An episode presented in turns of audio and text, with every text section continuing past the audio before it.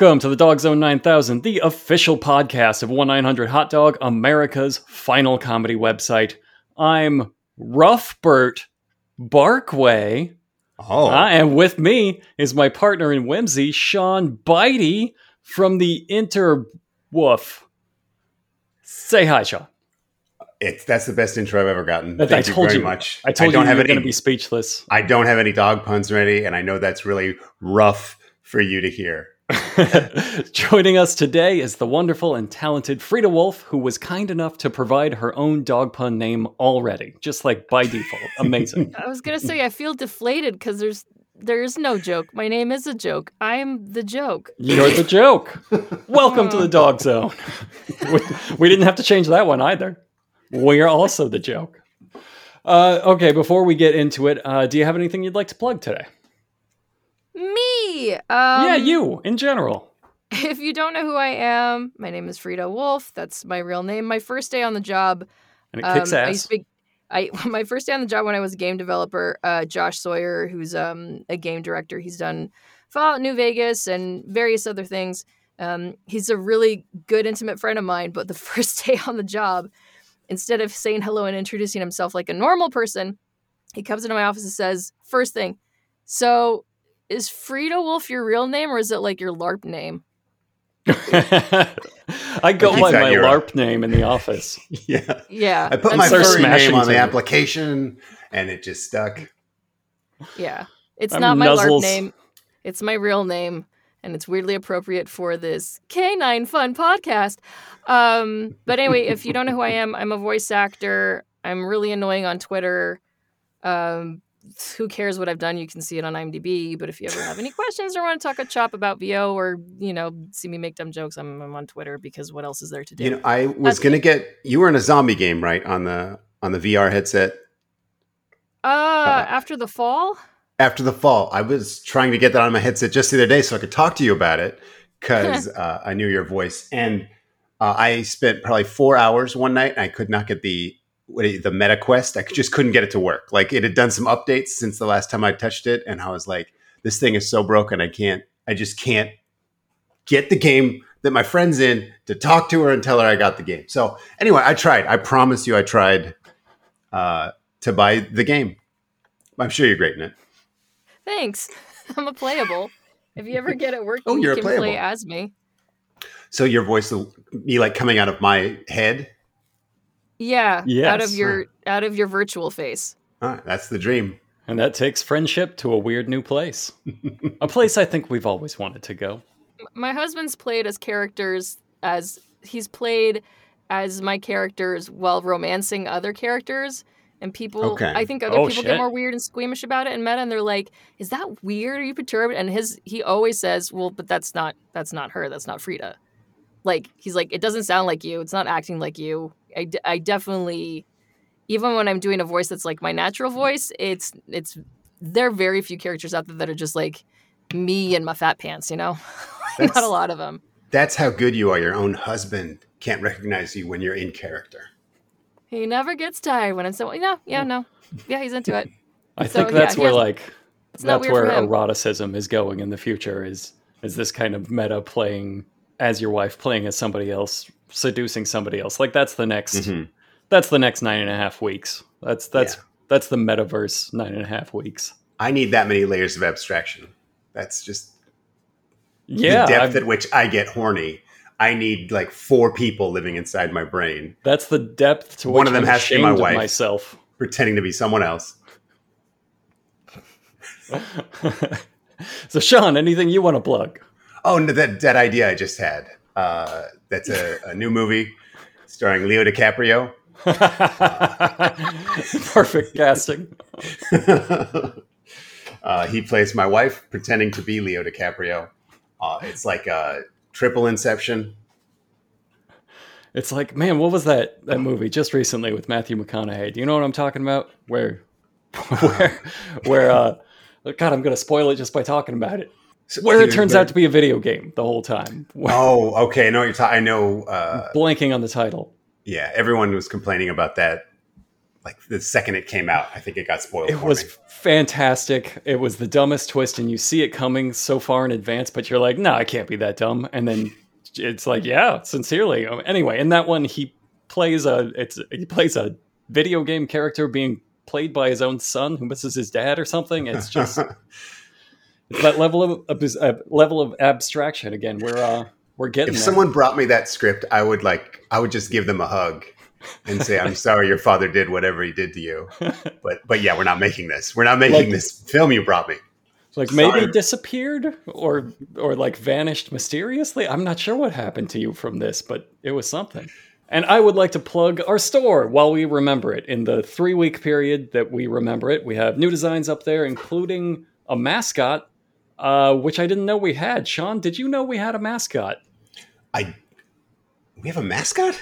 yeah you Shit. just you designed him I do you know anything about him I know his name is uh, Fryda Wolff, and he's uh, It's my other job. he's voiced by Fryda Wolff and Brian Cox. He has he, he transforms between Fryda Wolff and Brian Cox. That that callback was not in the podcast. That is not it is impossible to get already. Anyway, we have a store where there's a mascot design. Uh, you can make up something about it because we don't know. We don't know why we do these things. It is compulsive, much like it was compulsive to cover the song "Dog Police." There we go. What a great segue. Excellent. Oh wow! Did you tell? Did you invite Fryda to do Dog Police because of the name? Is that like a level I did not get? no, I just thought she would hate it, and uh, that would be fun. Was he correct, Fryda? No, Really? I got kind of obsessed. I mean, ask Brock. So Brock, Brock DM'd me, and he's like, "Here's this." I don't think you even said we were thinking of you for box. You just sent it to me, and immediately I said, "Like, what is this? What is this?" And I started looking at the Wikipedia. And da, da, da, da, da. yeah, you were all in. I'm like, why? What's going on? And you said, you know, we were thinking of, of you for a podcast, but you said the first thing Sean said is Fryda would love this. So yeah, I meant ironically. I meant you would Ah. love to hate it, but I'm glad that uh, that you had fun with it. it there is a That was depth to this immediately latched like like you were born to do it. You were what is this? What this has fixed something in me, and I need to know why. I was mostly annoyed that I'd never heard of it or seen it before because Yeah, I'm not. culture's I'm not letting you down. Well, I'm not like the hardest hardcore deep dive nerd, but you know, I like to think I know I know some stuff and I and I was born in 82 and I grew up with cable. So I, I'm always forever catching up with with like Gen X culture and things people grew up with like MTV and basement tapes, which I'd never heard of before Dog Police, which I, w- I will say, so let's just get into it. So Dog Police came up through Basement Tapes, which was an MTV program where it was a call-in show and you could vote for your favorite um, video, I believe per week. Correct me if I'm wrong. And then the winner, or per month or something like that, and the winner would get an EMI record contract. And Dog Police made it to number two, and then got number voted three, out. tied, Number three? tied for Okay. number three. I say Well- we okay. We are operating first on the assumption that anybody knows what we're talking about when we talk about Dog Police. So, Dog Police is a song. First of all, Dog Police is a song from the album Dog Police by the band Dog Police. They really liked this premise. It's and, perfect and what a premise though. it is. It's perfect branding. It is, and they went they went deep in on it and just swung for the goddamn fences. And I think with this premise, they connected about as hard as one could. Like this went way farther, and so uh, I, I would like to discuss this in waves uh, to manage the depth of Dog Police, of which there is a lot. So let's talk about the song first. The song Perfect. Dog Police. Uh, Sean, give us a little Dog Police. Uh, oh yeah, sure, sure. I Let me, uploaded the play song. chorus here.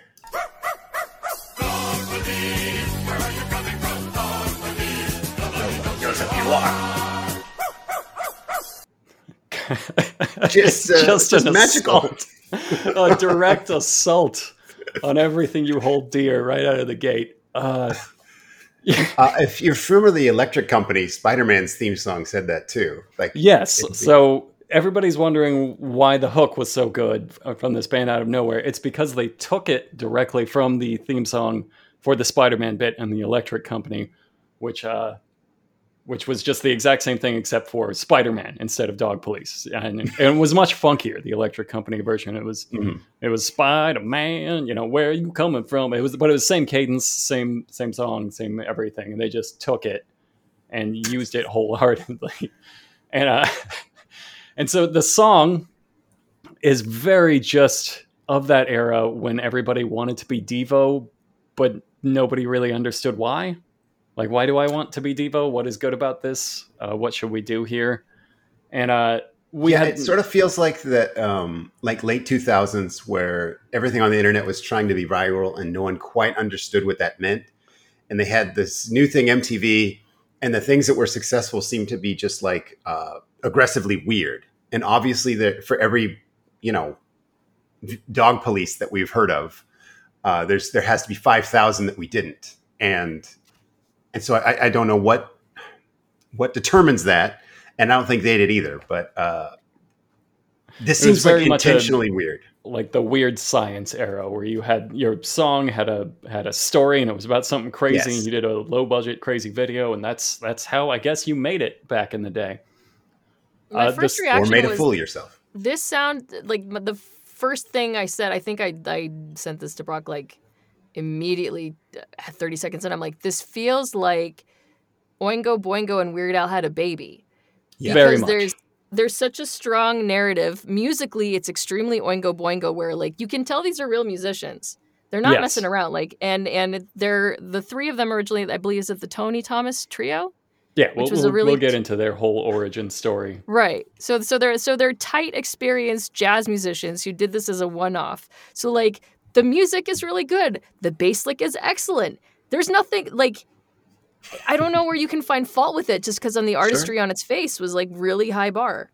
There's plenty of fault to find with it, but not necessarily musically. I agree. No, I agree. It's a well constructed song for what it is, and that that hook just stays with you. They didn't write it, but uh, they did a good version of it.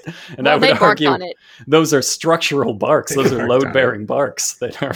Load bearing barks. yeah that really hold up that song uh, it is lyrically it's not much it's it's about it's back in that era where everything had to be a story and so it's a story about a guy that gets ready for his blind date and he goes to meet her and it turns out she's a real dog and then the dog police come to save him from this woman and then that's that's the Yeah, that's but- the song But okay, when it opens up, we don't see her face, and the song's called now, "Dog." this Police, is we're the like, video okay, we're just doing the song right? Yeah. so, just through the song so we are like, oh, she must be very ugly. But then they show her, and it's not like she's unattractive. She's like a Dr. Moreau monster. She's just she has an actual dog face, and Yes. uh, I think the lyrics say her hair was blue and her teeth are green. Well, that's the thing. See, the song, we can move on from the song. The song is very much about like this is a dog. Like you you are very you wouldn't think that he's talking about an actual dog from like the first verse. He says she's really ugly or her hair is blue, her teeth are green. You're like, "Okay, I get it. This is a joke song about an ugly woman." But in the video, they double triple down and they make her out to be an actual like like you said dr moreau beast that's you know only only 10% dog and i would argue they Right. strongly sexualize the dog part Yeah, no, she's.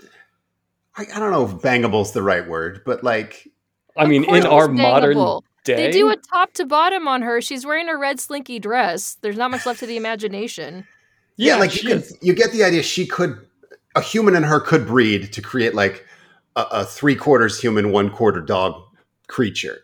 Like you get the idea that an entire culture would rise out of this kind of depiction and come to take over the internet. Yeah, this awakened something in in some people. this is one of many things yes.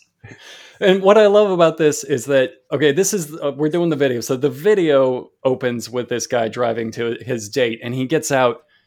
And this whole song the whole premise is about how this is just an an unfuckably ugly woman. How dare she be that?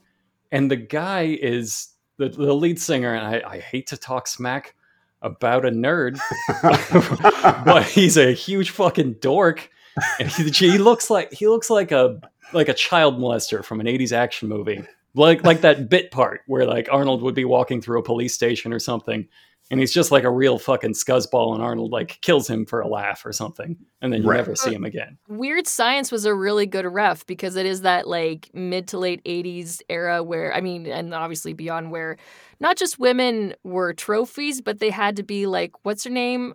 Rachel Rod Stewart's ex.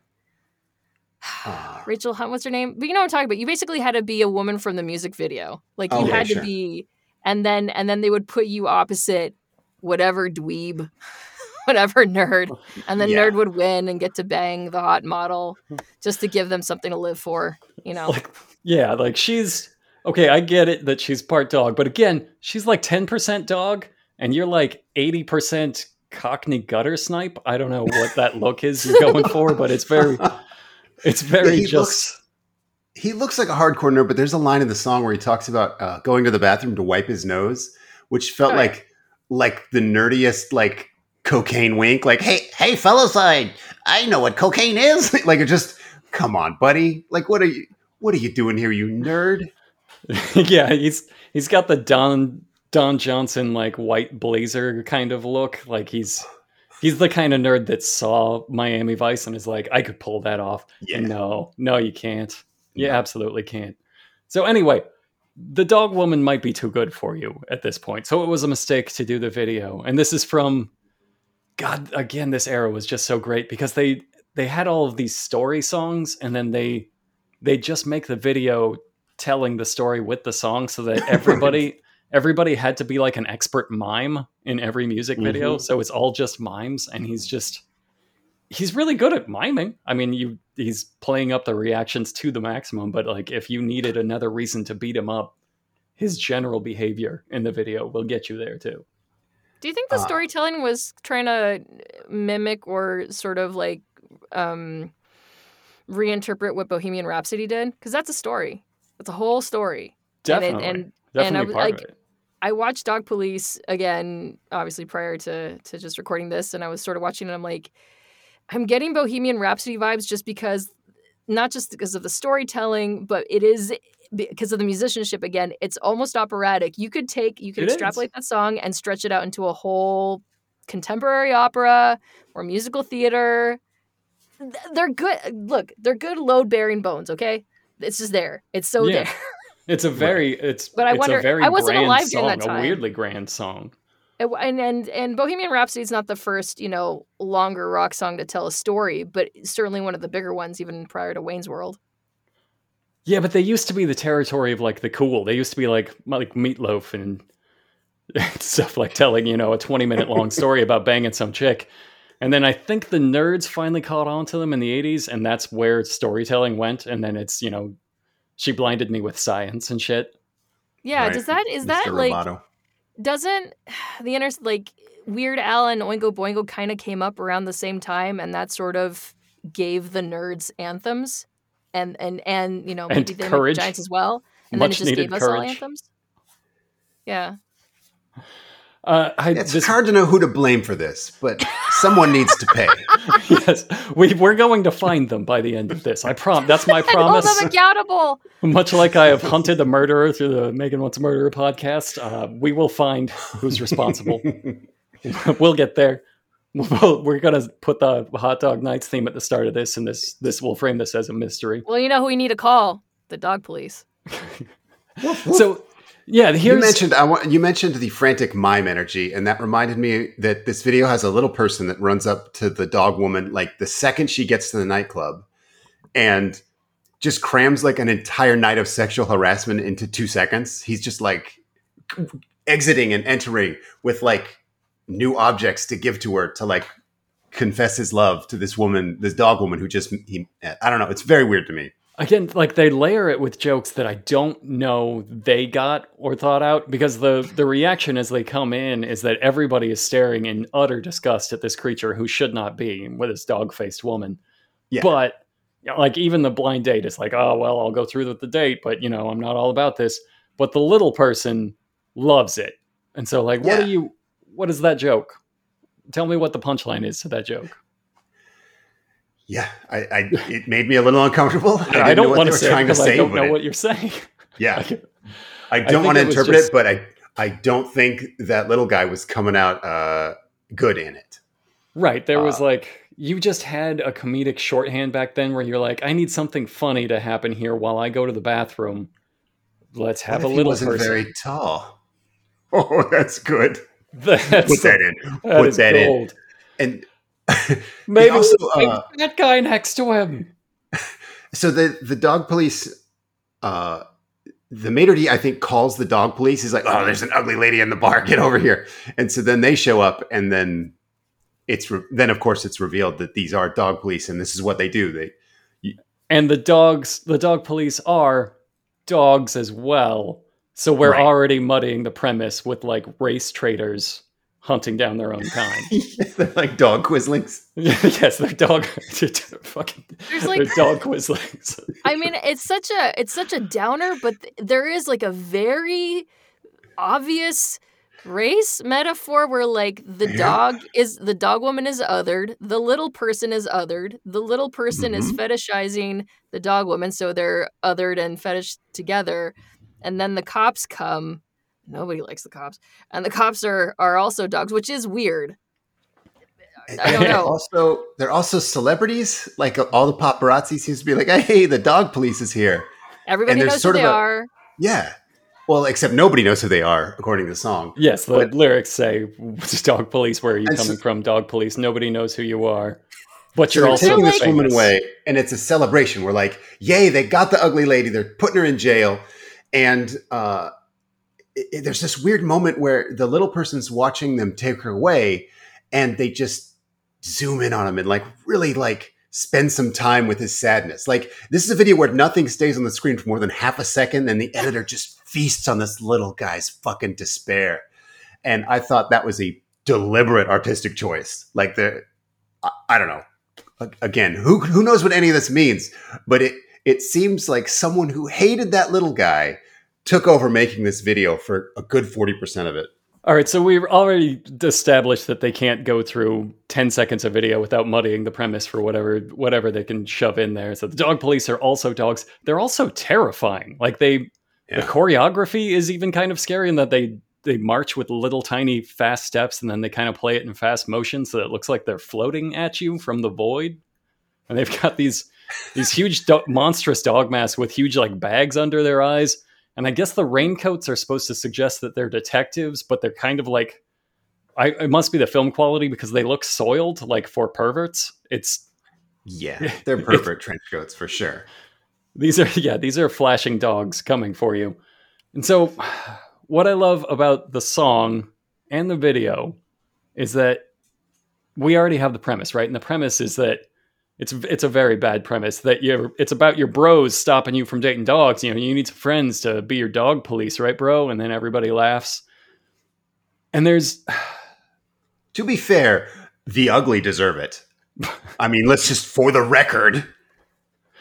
there's there's like a turn in the song where that's the first like first chorus and then the last half of the song I'll, I'll just read the lyrics i guess i should have noticed that box of filled bones she sniffed the cups in my stereo phones she barked so much she was on fire she went outside and whizzed on my tire Right. having those puppies was a little insane but boy she loved that gravy train so we have taken a turn in the song from her being yeah, we're fucking in the weeds. yeah, so we established they can't hold on to a premise for 10 seconds, but their song halfway through completely lost the line that this is, you know, metaphorical dog police. And now Right. he's talking about fucking an actual dog woman for the Yeah. last half of this song. It's a fucking dog minotaur, dog centaur. We don't know how the creature works, but uh, he is fucking it. They're having children together, and it's doing dog stuff. But while he's saying that, like the other guys in the band are like, "What?" So like That's my like, favorite part. so in the fiction of this universe, these guys are like, "That's very unusual." Like they're they're like, "This is news to me that dog people exist, much less that you're breeding with them." And that Right, we're like, like, the angle shifts and like performing the a song with you about it. So the song has those two dimensions of like this is about my bros stopping me from from banging ugly chicks, and then wait a minute, this is about me having sex with actual canines. And then there's a third level in the video where they cut to the rest of the band playing and they're looking at him like, this is taking a weird turn. What is he talking about? And it's just, I love that implication so much because it means that he, he like tricked them into being in a band thinking they were going to talk about like just, you know, banging chicks and stuff. And it was actually about banging dogs. And they just found out when they got on stage to do this song. They're just like, wait a minute, are we a dog fucking band? anyway, that's No, so I much. was thinking like Yeah, I don't they know. came out. This was way ahead of its time because BoJack Horseman made all of that seem so normal. You can get away with so much in animation, and it, it's because of the lack of makeup and just sort of the normalcy of the world. In BoJack Horseman, prior to watching the show, I was like, eh, I don't know about these anthropomorphs. But immediately, I mean, at least for me, I was I was in it and into it, and none of it bothered me. You Mhm. know, Right, but they actually Parakeets put the dating part rhinos. It made sense. where it bothers them in the video. like they stopped Right. and showed Yes. them all being like, no, this is not okay in the video, which is, you could have gotten away with this being like a weird song, but it's fine in the universe of the dog police that you have established.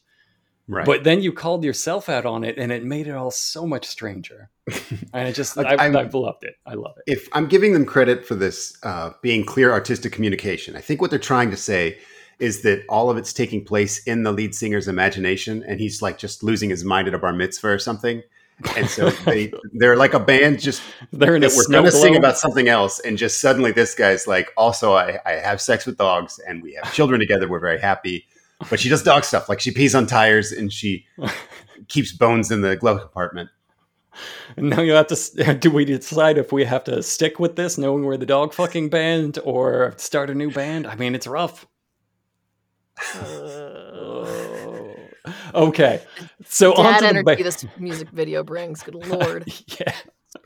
We're not even to the full dad energy yet. So the band Dog Police was actually the Tony Thomas Trio, as Fryda mentioned. They were from Memphis, and they were very respectable, good, actually straight up good jazz musicians. I listened to some of their stuff. Uh, they played with a lot of really high profile people in and around their space. And what they did to like just fuck around in between, you know, shows is they'd start like little mini projects that were not designed to record or go anywhere. They're just playing in their practice space. And this was like, let's be a new wave band. And so they made a new wave song and it was it was Dog Police. And they were playing around, screwing around in their recording studio, which was next to an actual studio. And it woke up the sound engineer there who actually did the Back to the Future moment and was like, I gotta call somebody about this and ran to the phone and called the owners of the recording studio and they rushed down there because I guess that happened. Oh my god! And they what they heard, which again was "Ruff, ruff, ruff, dog police. They loved it so much they offered to record the next album, the entire album free of whatever they wanted to do, as long as it was this. So they so the band was like, all right, fuck, if it's free. And they made Dog Police the album. And So you're You saying can't- just for like eight grand worth of studio time, you can turn any band into dog police. into dog fuckers on the record. uh, they originally wanted to be called Plastic Pants, but then they knew they were onto gold with this Dog Police thing, so they named themselves the song and the album Dog Police. Quick note: there, big country. they they did like to prove that they were thinking strategy. They did put another dog-based song on this, as though like if we need a follow-up on this album, like most of it's just wild all over the place, new wave wackiness. But there is doggy fashion is the other like dog-based song. So they had a follow-up of like if everybody loves this dog thing, we need to have a strategy to deal with our mo- monstrous success, and that was that was doggy fashion. Doggy fashion. So Uh, planned out, strategized. how is uh, how did that song do? Doggy fashion. Uh, you won't believe this; it did not do very well. oh, but they did they release it as a single?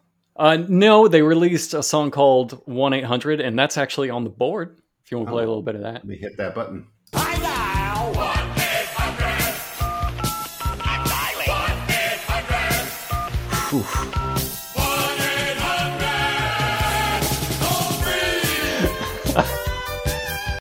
it's always I mean just an this assault. sincerely with the right writer. There's like a whole Rocky Horror in there. I'm not joking. That's No, I'm I know. Like, confident. Like one artist can't do everything. Like there are some incredible visual artists who, because they're not good storytellers, their concept art is kind of eh, because they're not they're not like they're not thinking about the why is this, what is this person doing, what's their background. Like there or same thing with like actors. If you're not thinking about what the character like why is the character here, who are they talking to, what do they want, your performance is flat. These guys were so close of greatness, and I'm being completely unironic because the musicianship is there, but I'm just like desperate to go back in time, you know, and like hook them up with like, you know, Rodgers needs his Hammerstein or whatever. Like you need Sure. you need your partner to bring the libretto to life and make it make sense or whatever. So like they were halfway Fryda, there. Have you, um, have you seen The Last Dragon? no, It's- It's uh, Uh, sorry, have you seen Berry Gordy's The Last Have you Dragon? seen Berry Gordy's The Last Dragon? no. It's about uh, a, it's like a kung fu uh, urban movie with like uh, Motown hip hop of the '80s, uh, with perfect. like El DeBarge. Yeah, it's it's a perfect movie. But there's like this sort of B plot where the evil record producer has a girlfriend and he's trying to make her like a music star, and and she has songs that sound exactly like that one eight hundred song, where you're like, this is this is competent, but like like aggressively not right, like just unlikable on a way you can't like. You know what I mean? And yeah. it's- yeah, it's I- it's very sort of- in your face. it's it's a perfect uh, song for the bad guy for the Last Dragon, which It- again, you should see. That that had to have been the owners that rushed down to be like, Yes, we need to capitalize on this right now. And then they were, of course, that's the backstory for why the album did not succeed, is they were destroyed by a young man who believed in himself enough to glow. Fryda, not having seen the movie, does not understand. She So, loves okay. Uh, see if you, if you're good enough at kung fu, you glow. Anyway, well, it was more believing in yourself, but that's true because the bad guy had the, the confidence of, of evil that let him glow first. Sure. Yes. and now it's just the Last Dragon podcast. No, okay. So the studio, the studio, uh, further just believed in this thing so fucking hard. They spent in the keep in mind this is very early '80s money, fifty thousand dollars on that video. That's Whoa! For that video, you can Did see you where the money went. can you? Because I see the masks and I see like eight hundred dollars. I, that had at, at least forty extras and like I don't know. There's I, I don't think it looked cheap. I guess is my point. I, I think it uh, it didn't look like videos of that era where they'd shoot it on like Super Eight and uh, they just wanted to get something on TV. This this was a production. It was a Uh, production. They spent fifty thousand dollars on it, and it's amazing. They it ru- this ruined somebody. Like I don't know that for a fact, but I do know it for a fact. What year was it? Uh, Jesus, I don't even have that. It's like 1981, 82? I mean, we'll we'll get it close enough. I ha- I have to look at an inflation calculator. So 50k in 82 is Let, wait, let me find it. Uh, Let's get it a hun- exactly. Hey, I nailed it. 1982. all right. 50k and 82 USD last year in 2021 is pre-inflation of 2022. One hundred and forty-five thousand dollars, one hundred and seventy-one. Jesus, that's so much for this video, which is It really is. all but functionally single location. They have a car, one house, which is there briefly, and that's clearly just somebody's house, and then a bar. Like I, I don't know. I worked at a lot of bars. It costs like five hundred dollars to rent a bar off hours. so yeah, they paid these extras real well. Or each of those dog masks cost twenty five thousand dollars. Which th- I don't know. Like they're kind of animatronic to a little bit. Like they move a little bit. I, I don't know.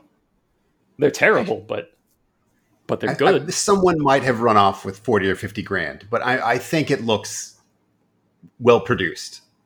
Well, for- it for fucking paid off. Again, as Fryda mentioned, uh, they aired on a show called MTV's Basement Tapes, which was kind of a, a competition for semi-amateur musicians to send in their their their videos that they not necessarily shot themselves, but were not going to make it onto mainstream MTV. And uh, Dog Police made the finals just because it was so weird. They lost to a Hanson-like band of children called Track, uh, who were like 13 years that. old, and they they wrote a song called "Dancin'," which was about a sexy woman dancing uh, because they were 13 years old, and this was 1982, which is fine for children. It's just fine. and they owned Dog Police, who came in tied for third.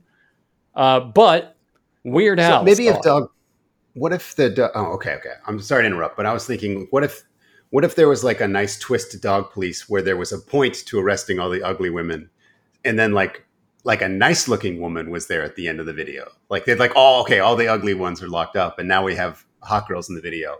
Maybe that would have pushed him over the top.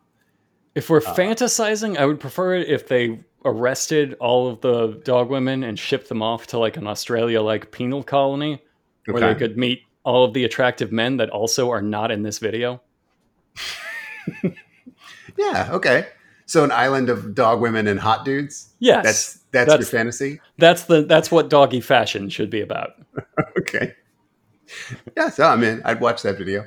that, that's how they could have saved this. As long as there's just a really sad short guy watching it, just watching the boat leave. Like, I loved her. Oh. I sincerely loved her. This was not funny to me, and I don't know why we're doing this. It'll ruin me. It doesn't matter. I guess if you try to extrapolate meaning for this video, it's really fucking dark. It's really dark. It's dark and strange, and it it's. I think a lot of it's accidental. Like I think because of the way they layer jokes in the video that change things, and where they put things that they don't consider that makes this about dog fucking. Like they I just think that nobody knows who you are is real dark too. Like they're a secret dog police. right. It's like very ominous. There's no accountability. There's no oversight. it works It's- for they're Spider-Man. the ones who decide who's. Yeah, it works for Spider Man. He's protecting the ones he loves, but like, who are the dog police protecting? Like nobody. Yeah, They're like just for Spider Man, it makes it about his secret identity. It, for the dog police, it makes them the KGB. yeah. Like you didn't think about it. You didn't think about any part of this and how it interacts with anything else. Which Plus, I, I, think mean, people know who they are. The maitre d called them on their telephone and said, "Hey, there's ugly people here. Get over here." then also they the come in only their police that are dogs. dogs. yeah. like, uh, I don't know. I, I feel like I would recognize the dog police if I saw them in everyday life. Probably. It's just But, one of the weirdest things they could say in a video designed to say only weird things. Yeah, it's just a lot of not at all considered decisions. But uh, anyway, they, their song, Al, he loved Dog Police, but he needed something else, so he li- he liked their song One Eight Hundred, which we've listened to uh, to attack us, to attack us right in the face. and, and he put it on Al TV, which he used to have a TV show where he played songs that were exactly like this and only like this, and made for basically Weird Al. People made a lot of songs just for Weird Al, and uh, it worked, and he loved them, and he had a great time. But it kind of made it gave them a little bit of mainstream success. You can find some interviews with them where they put on dog masks and you can't hear a fucking thing they're saying. so I have a clip kinda of that actually. Okay. I have a. Nobody knows who you are. Here I. I, Is this the new sound of Memphis? Without a doubt. And do you think that there's going to be more dog acts coming along? Probably so. It's been rough. No bones about it. What Nailed are it. your musical influences? Um, Lassie, Rin Tin Tin, the old dog series of the past. Uh, you've made a very effective video. Do you think videos to rock songs are the thing of the future? Videos are rough. Calm down, calm down, boy. I don't, I'm, I don't have a dog pod. I'm fucking dying in this mask. I gotta, I gotta go. I can't do it. I feel like their level of dog pun is pretty easy to get, right? They're just like rough, right? That that that counts as a dog pun. But then they went off their own rails. Like, hey, what are some of your musical influences? He doesn't like make up dog puns of bands. He's just like Lassie. Our musical influence is a dog that has no music career. It's it's fucking madness. For the 19th time, they needed a writer. Can you imagine the power they would have had if they had a comedy joke writer on staff just Oh to my give them lines? right. They or were They like could've three. been- flashcards, We anything. love Orco Borco or something, and then they're like, I don't know, Three Dog Night. no. There's Three one. Dog Night. That's a you don't even have to do a pun. Yeah, you could just name bands that sound like dog things. Anyway, they, they were just they were like three Weird Owls without a Weird Owl, you know, without an actual Weird Owl who could steer the ship. and and, hmm. do, and do something, They just weren't weird enough. or That might be it.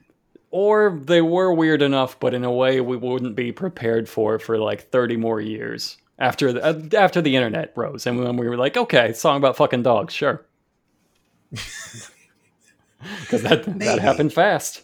So anyway, uh, one eight hundred, which was again a song that made fun of the idea people would rather order stuff to their home than go sh- go outside and go shop- shopping. It's uh, it's not a great Silly. song. It's it's got some musical moments that were pretty good, but they more often than not veered into obnoxiously Devo with songs about about hamburgers, uh, which you know can't relate to that. Can't relate to trying to think, you know, meats and stuff are funny. Uh, they had a, they did have a song called "I'm Butch," uh, which was like probably about as positive as you could be about lesbianism back then, which was not very positive. Mhm. Uh, but it wasn't So as aggressively negative as everything else. So maybe it was empowering. Okay. And so it's just a song about, from a woman's point of view, about being butch. Yes, about how she is butch and she wears leather jackets and she uh, she likes women and she plays tennis and she you know does everything that that stereotypical lesbians would do. Uh, was it written as if like they, this was like their type, or do they only write songs about women who are not their type? No, it was written from the point of view of the woman, like the woman saying Okay. it.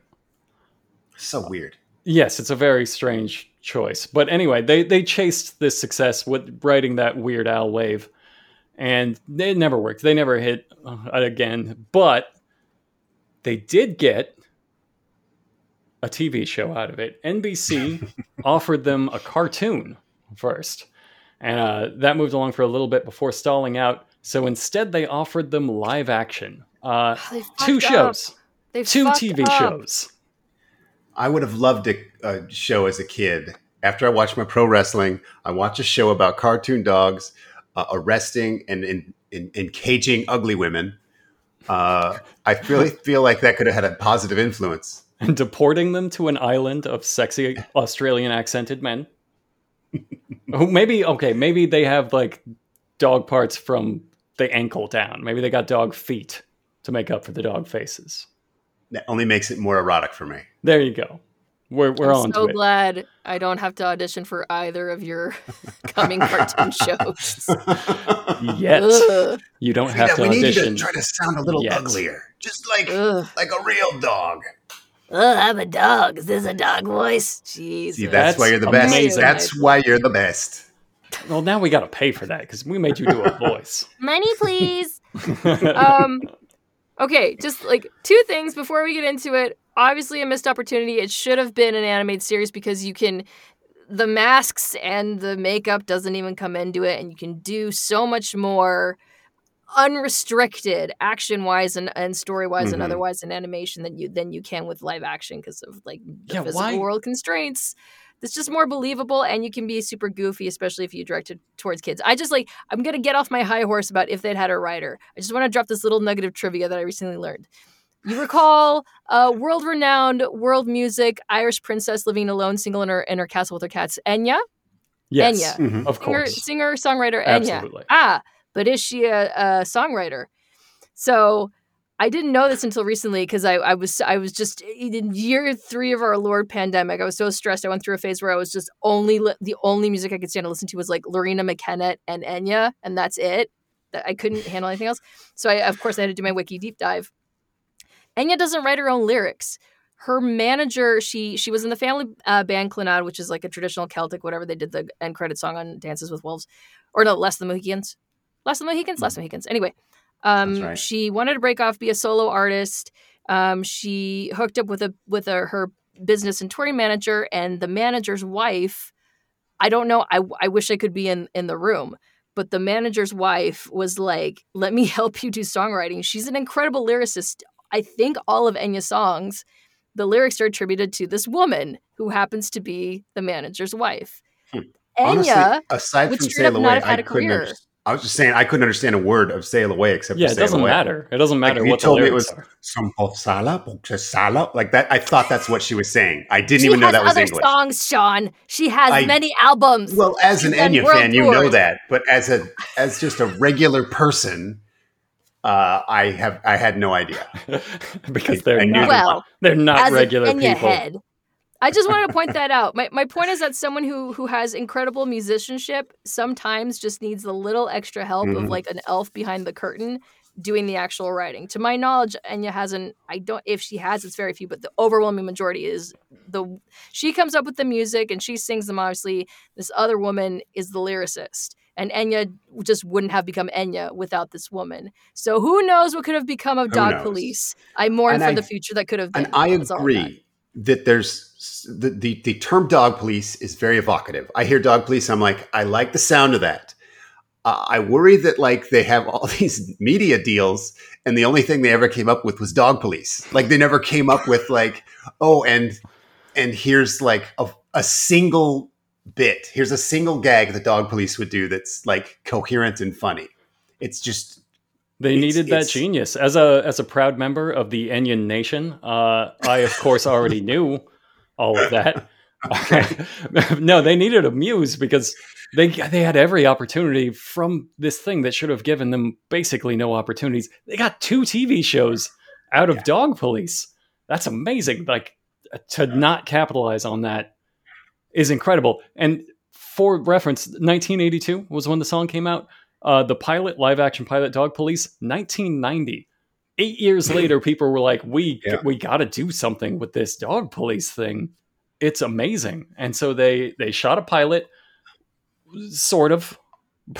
yeah, it's eight minutes long. It's it's fucking eight minutes long. It's a of a crazy style of a pilot that I maybe they did, but I have never seen before. Where they the main actor comes up and explains the premise, and then Oh, God, shows that was weird. some scenes from it. Well, I mean, we'll get into it. I'm just going like overall framework is is very strange Yeah. to me, and then like begs you to watch it at the end, and it's eight minutes long. I've never seen a pilot like it. It's incredible. Uh, Dog Yeah, Police, it's like they've never made a they've never seen a pilot. They don't know how to make a TV show. and nobody explained it to them. Nobody said Yeah. you just make the first episode. They were like, you just make something that makes us want to watch it, and so they made a little Yeah. like eight minute trailer. It- it is it is something a child might do. If you said, "Hey, kid, here, a pilot is the show that you make to to sell your TV show." I, it, this feels like something that child would immediately picture. Yeah, And, uh, Uh, Maybe it I- used to I'm- work like that. I don't know television in the early '90s. Uh, I dog, guess it works. It's internal. It's for internal use. It can work however the fuck they want. I guess Uh, it was not very. it didn't work though. It didn't work at all. so it did not work.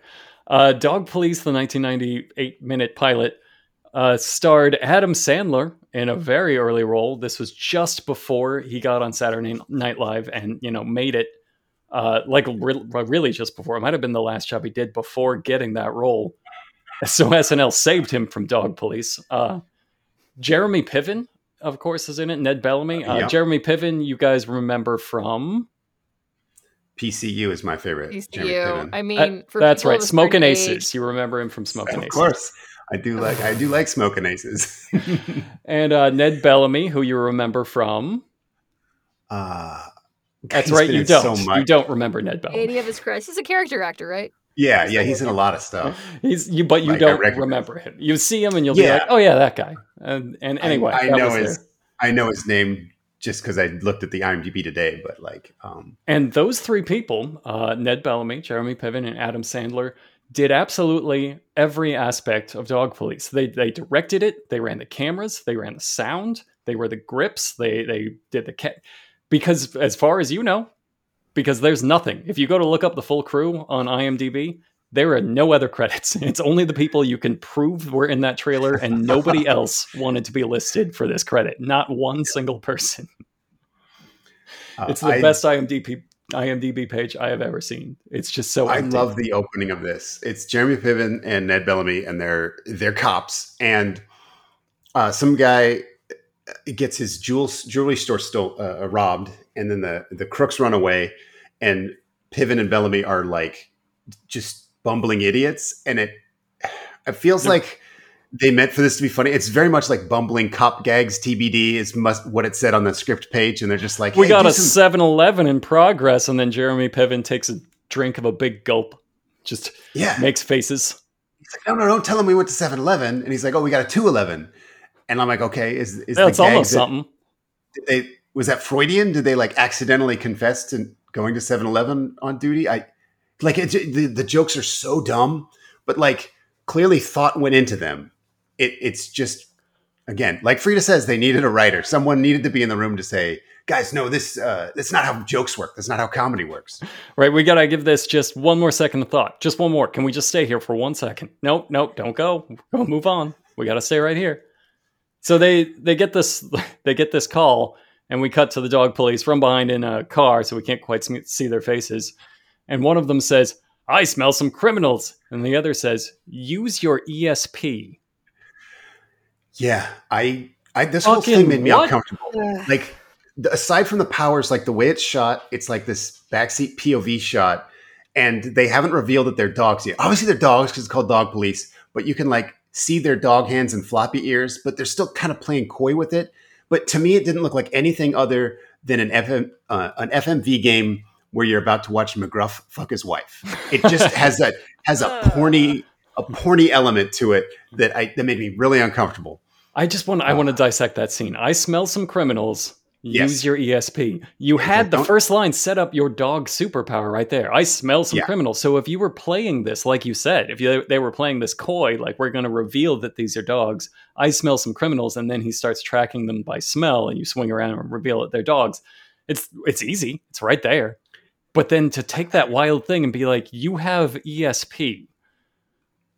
Yeah, I feel why- like that was a last minute rewrite because someone was like, "Hey, no, you can't track by scent unless you have the scent." So they'd have to like have No, an no. article of clothing from the criminals, and they're like, "Oh, I got it. I'll just add some ESP to the dogs." No, no, because uh, please click the song that uh, opens the TV show. We'll we'll just listen to that for a minute. Okay. Um, We've been sniffed out! You wouldn't want us to play rough with you.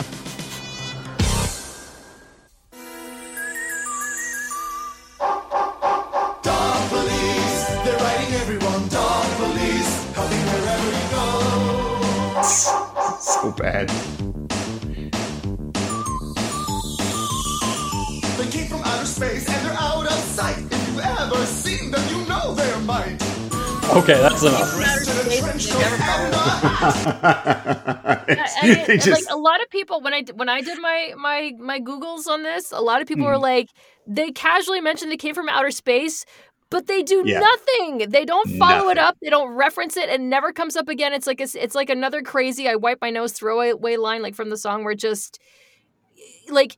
And maybe and maybe it's because you two are writer's brain and my job is to read writer brain dumps on the daily. but like we but love like- it when like- you were, when you call them that. We love it. there are they're writers dumps but like look like in a, in any household like in my household where like I am, I'm an actor and my husband is a sound designer for games And anyway when you have like a production household we any we can't help but like microanalyze and it's not on purpose but whenever like my husband and I are just even if we're like trying to unwind and watching TV or movie we're like it's Chekhov's X whatever Mhm. thing whatever nugget you drop you have to reference it later right. or it was asinine waste of everyone's time. Like Yeah. like bizarro stuff isn't funny. Especially It's if it's funny. the first lyric in the first verse of your theme song.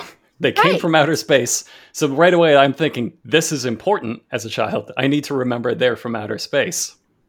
Exactly. And like But they do have here's what I ESP. Like I guess So- that explains the ESP, but then that's it. That Sure. the rest is dog powers. There are a couple of other things that seem supernatural in here, but uh, if they are from outer space, that means they landed here and we were hired by the Van Nuys Police Department. And I guess they called themselves dog police before that. So it's just a lucky coincidence they came from a planet where they have our bodies and our dogs as heads.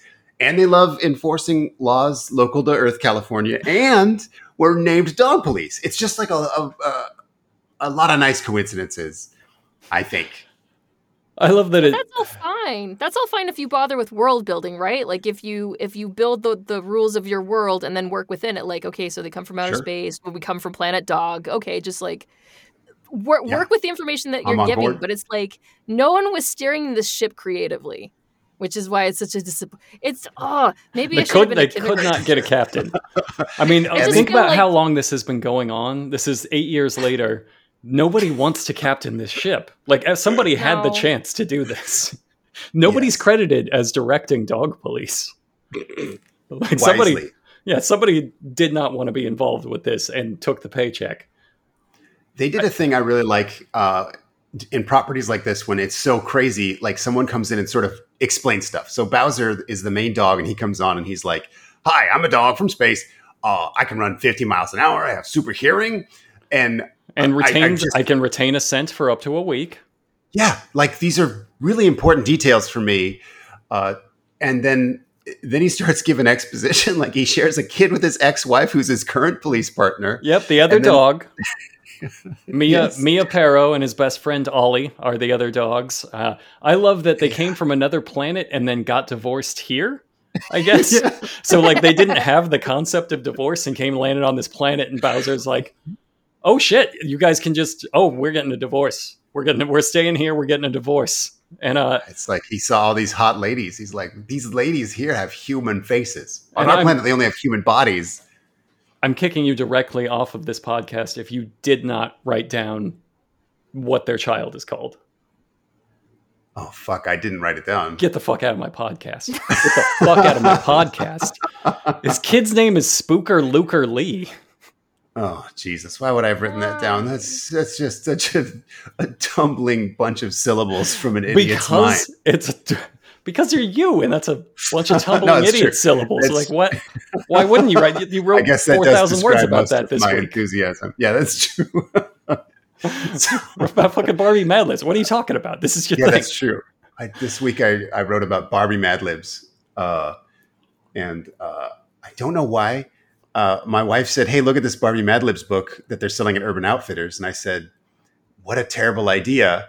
And I'm like, "Wait a second. I bet that book is not very well guarded against like standard Mad Libs procedure. Like, you know, when you take a Mad Libs and you try to make it really lewd, I was like, it feels like Mattel wouldn't want their property associated with that.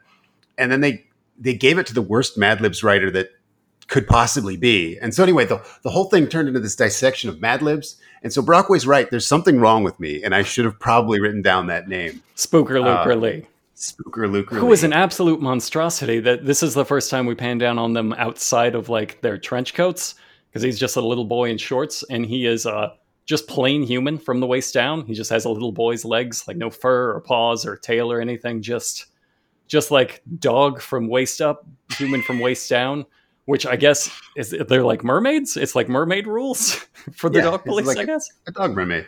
Yeah. uh, he Uh, wraps that voiceover up with uh, with a plea. Here are scenes from our new TV show. Ple- like, Yes. please watch it. So it's a show produced by the Dog Police in conjunction with the LAPD in the fictional universe where Dog Police uh, Well, exist. Van so it's a show Nuys, produced by Dog Police cops. They don't have LAPD money. This is Van Nuys. Van Nuys was It's part of the Van- LAPD. And they they mention their it own so PD? many times to the point where like they really want you to know they were driving around Van Nuys specifically. Yeah, why was 'Cause that's it? the funniest place for dog police? I was looking for like a pun, and I was looking for like Burbark or Holly Wolf Oh God! or fucking. It's right. There's just so It's right. there's th- no effort. the bar is Zero so effort. low. It's It's right like there. Dog puns, dog puns are like the lowest. Besides like innuendo stuff, it's like the lowest hanging fruit. It's so Right. easy For in writing, all right? scenarios. We've made a million so far, and all of them, every single one is better than anything that appears in Dog Police. And you're doing it for free. Yeah, but we're doing it for love, and love's not free. Uh, they also mentioned that their partner Ollie has kids too, but they give no further details. It's just like, yeah, they, he has like kids from a previous marriage. I guess she's on the their dog planet. Uh, I don't know. Uh, But we we have all so much backstory that's pointless. valuable information they relay to us at this point in time. So they deliver this voiceover, and like you think, I need to know this, right? Because they spent this is eight minutes long, and they spent like two minutes doing this, and so Right. now they cut to here are scenes from our TV show. and none of that comes up ever again. None of that is relevant uh, to the to these six to these five minutes that are left. Uh, so Adam Sandler comes on screen. He's doing an Adam Sandler caliber accent. He's the uh, he's the CI or snitch or a, a dog narc as we call him. How? How?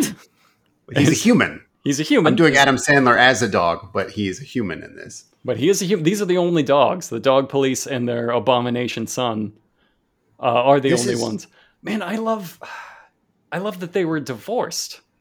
Like just thinking Yes. about that. So he has to be partners with his his ex wife. Like that's a show. Why are you adding That's- more yeah. things to this show? In in the eighties, that was like eight seasons. Right there. Yeah. I feel like in the 80s, though, everyone hated their wives already. So that, like, I don't think that changes the dynamic if, like, they're uh, currently married or ex exes, like, that they're going to clash anyway. We all we already hate women here in the eighties. It doesn't Yes. matter. Also, also, this is a premise by someone who's like, what if, what if we arrested ugly women and they made a spin off TV show Again, this it? is the spin-off TV show of what if we arrested ugly women. Remember where we came from. It's so important. This, Adam Sandler part really troubles me, though, because pre SNL Adam Sandler, like, was a, like, a really bad actor. Like, you could really tell he was performing. Uh, he also had like a sort of a silliness and like an aw shucks, I I'm too embarrassed to even try to act type of thing. So it's like it, makes me like uh, uncomfortable watching him perform. But also, he's getting stiffed for an invoice. He's like, "Hey, you owe me on twenty seven one hundred twenty seven dollars for the thing I did," and the dog cop's like, "How about I don't fucking put you in jail, you little fucker?" And so it's like, I, I'm just that's not. I'm uncomfortable there too because like when you tell someone you work for me, I'll put you in jail. Uh, I don't know if there's a word for it, but it seems like these dogs came from the stars to enslave man uh, because they literally did in those exact words. Like these are star conquering dogs, and it's just happening like here with Adam Sandler first. Again, nobody thought about the implications of any one scene as compared to all of the things that came before it. We can we can track that back to the original song that accidentally wound up being about dog fucking, and they're just carrying that energy to the show. I would argue Right. it's true to the source material. I suppose you're right. Uh, then I have here in my notes that Jeremy Piven comes in and they do a really long puppy love gag where he's like, "Oh, hey, these two idiot dogs from space got divorced. Their love must have been puppy love." And it takes like 20 minutes to set up this punchline that Vital in this eight minutes. We had so little time. oh, just like probably the weakest dog pun of all of the things. And it just gave the idea that like oh is this is this how the show's going to be? Everyone's going to like harass the dog police for make dog puns at them? Yes. And she Yeah. th- they make this to the the female dog police uh, what is her name? Mia. And of course she snaps back with her own little pun but here's the important thing. Her voice is so sultry. She is like dialing sexy up to 11 and then she sits back down and we carefully reveal that she has sexy human legs and pantyhose and high heels. Again. Uh, again of all the things to take from the video the the, the fuckable dog lady the was fuckable dog lady from the waist down, the reverse dog mermaid. It- i would have gone just- with sad little person. They went with fuckable dog lady. Everybody has their fetishes So it uh, is all they have are dog puns. So we just we could use a good collar. You could use a flea collar. Just Sheesh, just dog puns is all we have. Uh, the, relentless the chief gives them some paperwork to do, and they protest. And in all fairness, uh, they are the only superpowered alien star conquering mermaid dogs on the force. So maybe they should be used a little bit better. And then uh, It's- here's it's weird the dog police made a show about them doing paperwork though remember in the fiction of this show we're watching this was made by actual dog police like on the job officers And then they they get a call. There's a hostage situation at City Hall, and so right here you're like, okay. He sends the dog police out to to deal with this hostage situation. And you're like, all right, this is the pilot. You have the pilot. We have to deal with this hostage situation at City Hall. Uh, no, they just say no. I mean, they go, but the pilot says no. And what they do instead is they catch Shifty, Adam Sandler, stealing the wheels of their car. And so they have a no joke minute and a half long sequence in this eight minute pilot of carefully putting the wheels back on a car. And like, if there are jokes, I didn't recognize them as jokes. And they jump back in into the car to drive off to to this hostage situation at City Hall, and that's it. That's the end of the pilot. They thought we we should do some paperwork and then put some tires back on a car, and that's going to sell the idea of our show, The Dog Police. So I, I had to look this up for my own sanity. So reminder: of this pilot, uh, I think we s- were saying it's at least IMDb says it was made in 1990. So I just looked it up for my own validation. Alf, both the live action and the cartoon ran from 86 to 90. Oh yeah, pre. So the whole a snarky dog from outer space inter- interacts with humans premise and all these you know wacky rules of its alien species and planet that had already worked. Like Yeah. as Not a only proven worked, but concept, run its Alf is very beloved, very very beloved, and that and like Melmac and all that shit made sense to me as a kid. I mean, that's Yeah, got to be where the outer space stuff together. came from, right? Like now that you bring it up, they they were like, this needs ten percent more Alf. Maybe Yeah, just make them from outer space. I think it's just how they yada yada. They're like, how do how do we explain why these are dogs? They're like, oh, dude, just fucking alpha it. Just yeah, Self that shit. Just Alf that shit. Alpha that shit. Uh, anyway, go to our writers said in store for our new shirt that says just Alf that shit. I wish we could get away with that. I I wish we uh I, I we skipped ahead. There was a gag I wanted to talk about where there was like a hot lady cop, and she was on for maybe two frames, just like there she was, and everyone woofed at her. I think because she was hot, and then it just cut away to something else. Like of they did a whole like series of dog things, and one of them is like oh, it's way darker than like- that. The, he was giving out assignments. Uh, the chief was Mm-hmm. giving out assignments, and he said like, "We need something for the mayor's party." Oh, somebody's got to cover the mayor's party, and he's made a request, and then they cut over to the hot lady, and then all the cops like laugh at her and whoop because he's going to sexually harass and or assault this woman. right. That's a nice little Weinstein drop. Yeah, just Yeah, a just- little, just a quick little, quick little stab in the ribs, and then run away. They also do a thing I really love uh, on shows where they they don't understand how video game systems work because one of the dogs is playing Game Boy and he's just like hammering the buttons uh, randomly and screaming, "I have gotten to level five. And I'm just like, it's it's such like a video game commercials, like you know the video game college commercials where you're just like, what the fuck is that? That's not how video games work. But then later it gets worse when Adam Sandler steals the Game Boy and actually hits the D-pad with his right thumb in in a way like a chimpanzee would play a Game Boy.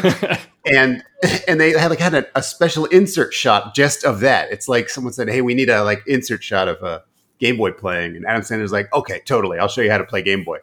Uh, I don't know stuff like that is it's. I, don't and I feel like you handed Game Boy to your grandmother. She's like, "Sure, I I intuit how this works." that's also the Adam- button. Like that's the funny joke that that ends. They drive away. Adam Sandler Yes. reveals he has the Game Boy. That's our button, and the last part of the show is this weird pilot thing they're doing, where he pulls up to the camera in the car and leans out and is like, "Ah, we made a video, and and uh, I hope you come watch." Actually, I think you put that on the. I did. I put that on there. Uh, why I put this on there? It's obviously terrible, and we'll we'll hate it. But I think it's Rob Schneider. Like, it seems impossible Adam Sandler ever made a project without Rob Schneider, and I think that started even here in 1990. Ooh, it could it could such Schneider-esque carefully. delivery. Yeah, that's a wrap. Oh shit. They say every dog has its day. Ours is Saturday. Come join us for action and adventure as we sniff out crime and maybe a Maybe a laugh laugh or two. And remember, with us around, criminals might as well roll over and play dead. That's Rob Schneider. Yeah, they say nobody fucking- knows who you are, but fuck you, you're Rob Schneider. You Wait, wait, no. Rob Schneider would not turn down a credit. I not feel even like for it's this. It's that's totally his voice, but Yeah, but it can't be the- because that would imply that at some point in life he had pride, and I don't. I think we can prove that's not true. That's true. I did find that pull quote in our work Slack the other day where he's like, "I don't have an ego. I'll do whatever." Yeah, he he would he wants that credit. So it it I- ends with them pathetically just- begging you to come watch, and of course it was not picked up, and uh, that's the saga of Dog Police, which is just eight levels deeper than it ever should have been. It's amazing. This much mileage came out of what if there were police to keep you from banging ugly chicks? We're gonna just play that song by ourselves in our practice space, and the world is going to fucking kick down our door and drag us out and make us record an album and throw just choke us with TV shows, and, it's never gonna work. It's never gonna take off. And you're gonna have no agency in this. I actually, I have a quote. He says, uh, When we made this video, people said, You'll have to live with this for the rest of your life. And they were right. that is that is from the lead singer, drummer, Tom Leonardo, a professional dog fucker. Einstein, Hunter, Frankfurt.